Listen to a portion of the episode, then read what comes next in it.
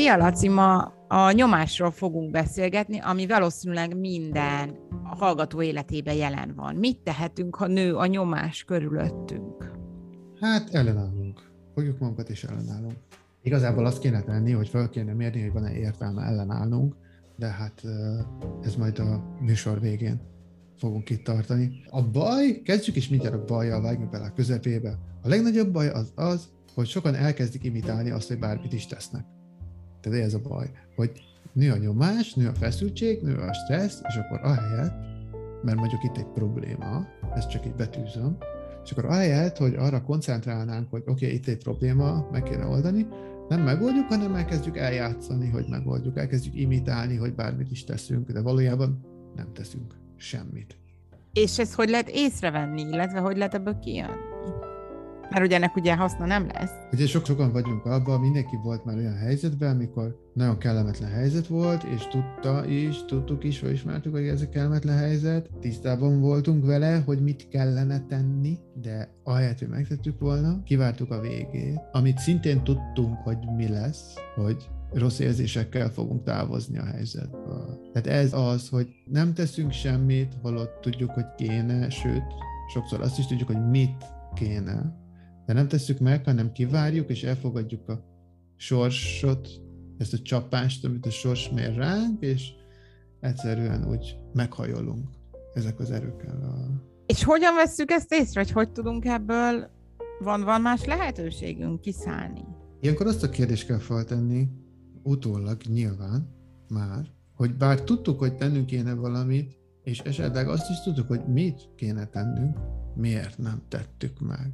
És e, ez az, ami furcsává tesz egy ilyen helyzetet, és ez a furcsaság az, amit meg kell fogni, és ki kell tenni otthon az asztalra, és jó alaposan szét kell szedni, és meg kell nézni, hogy mi az Atya Úristen van ez a furcsaság mögött. Tehát ez a, az, hogy én leblokkoltam, mert ez egy blokk, Igen. mi okozza? Az mi okozza? És beszéltünk már sokszor ilyenekről, sok témával kapcsolatban előjött, hogy ugye itt a család, ilyen nyomás, olyan nyomás, erkölcsök, morál, vallás.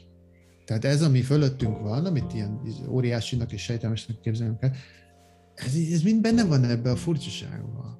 Sőt, ez egész, egész méhen, méhen belüli életünkben is akar elkezdődhet. Ugye rúg a gyerek, megír, rúg a gyerek, ez a rohadt gyerek megír, rúg, nem hagy ülni, nem hagy aludni. Már ott elkezdődik egyfajta ilyen gátlás, ha úgy tetszik. Mert tudod, nekem, nekem ahhoz van kedvem, hogy kapálózok ott bent, mert éppen jó a kedvem, mert jól laktam, és akkor egy kicsit én azt le akarom mozogni, ilyen jó kedvű vagyok a anyám hasába, de aztán azt lehet érzékelni, azt érzékeli az a magzat, hogy az anya ezt szívesen veszi, vagy nem, például. Hogy örül neki, vagy teher már ott a kezdetekbe. Uh-huh. Így van, így van. És ez hathat a magzat későbbi um, ényére? Akár igen, ezek elraktároznak, ezek az élmények. Elraktározódnak, igen. Nyilván nem férjünk hozzá tudatosan, uh-huh. tehát ezt nem, ezt nem tudjuk ezeket elővenni, meg felidézni, de össze tud állni a kép. Mi szükséges ahhoz, hogy ezt a nyomást tudatosan kezeljük? Tehát, hogy hogy legyen annyi önkontrollunk, hogy tudom, hogy nyomásra vagyok, és fel tudjuk mérni azt, hogy ez miért van, hogy akarok én ezzel foglalkozni, kell nekem ezzel foglalkozni, vagy csak csináljam, ahogy én gondolom, és az úgy jó lesz. Ugye az egészben ott van az benne, az, amit belénk programoztak, hogy legyünk jók, hogy ne akarjunk a másiknak rosszat.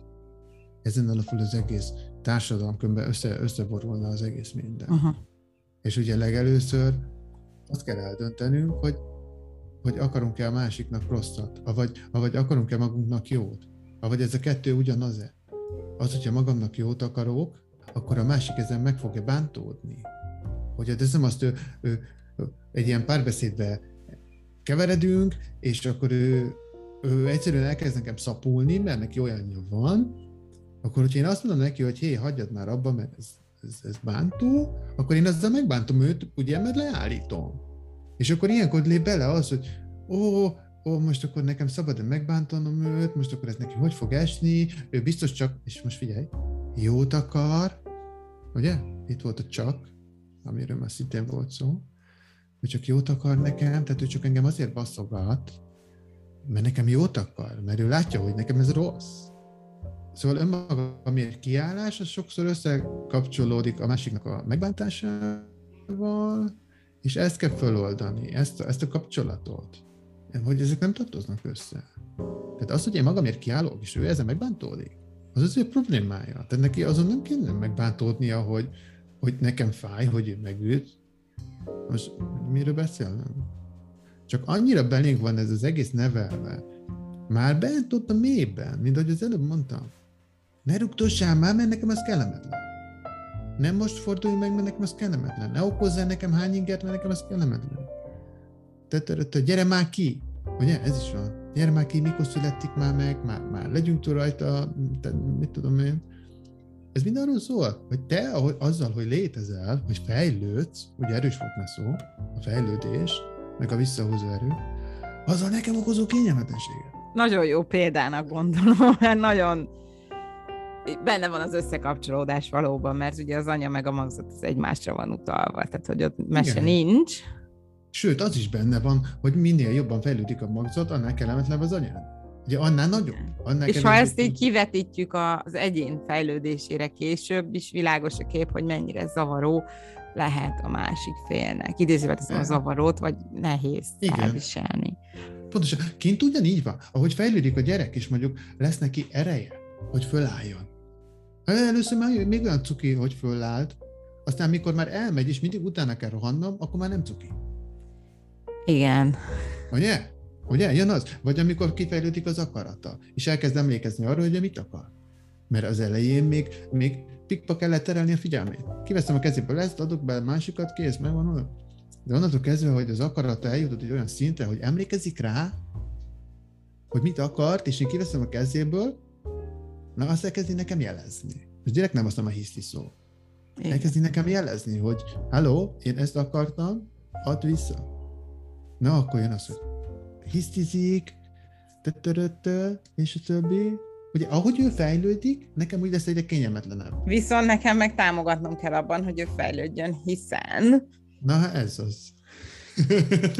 Igen, de mondjuk a szülőként, ugye szerintem nincs választásod, támogatnod kell, mert kötelezettséged. Ha csak idézőt teszem, a csakot baráti kapcsolat van, vagy lazább kapcsolat, akkor mondjuk ott választhatod, hogy ó, nem köszi, én nem akarom ezt a szenvedést a te fejlődésed érdekében, és lelépsz. De ez egy nagyon jó példa. Igen, de ezt, ezt, ezt nem, nem, sok, nem minden szülő gondolja így, amit mondtál, hogy kutya kötelességem támogatni. Én nem is, szülő... nem tudom, én, én ezt, ezt a szót, hogy kutya kötelesség, ezt most így, lehet, hogy ez nem is jó szó, mert igaziból én, mint szülő, nem is gondolom másképp. Tehát teljesen egyértelmű, hogy nekem azt kell támogatni, hogy a gyerekem fejlődjön, és hogy én segítsem abba, hogy ő megtalálja a lehető legjobb énjét. Ez, ez csodálatosan szép mondat, de sok szülő meg úgy gondolja, hogy neked kutya kötelességet, mint gyerek, úgy fejlődni, hogy nekem ne okozzák kényelmetlenséget. Igen, ezt tudjuk. Igen, én is ismerek ilyen szülőn. Ö, igen. De valószínűleg az, akinek ilyen szülője van, azt tudja csak igazán, hogy mennyire fontos, amit az elején mondtam, hogy támogass a gyermekedet. Igen. A gyermek igen. szükségletei szerint, és ne a saját igényeid szerint. Igen, és ez, ez nem csak ez, ez nem csak szülő-gyerek viszonyról van így. Ez így van a baráti kapcsolatok, párkapcsolatok, ez mindenhol így van. Mert elvileg, ha mi kapcsolatban vagyunk, és szeretet van közöttünk, akkor elvileg kutya kötelességünk egymást szépen szelíten támogatni. Igen. Tologatni előrefelé, nem pedig visszahúzkodni. Ez egy nagyon szép végszó volt mára. Köszönöm szépen, Laci. Én is köszönöm. Sziasztok. Szia.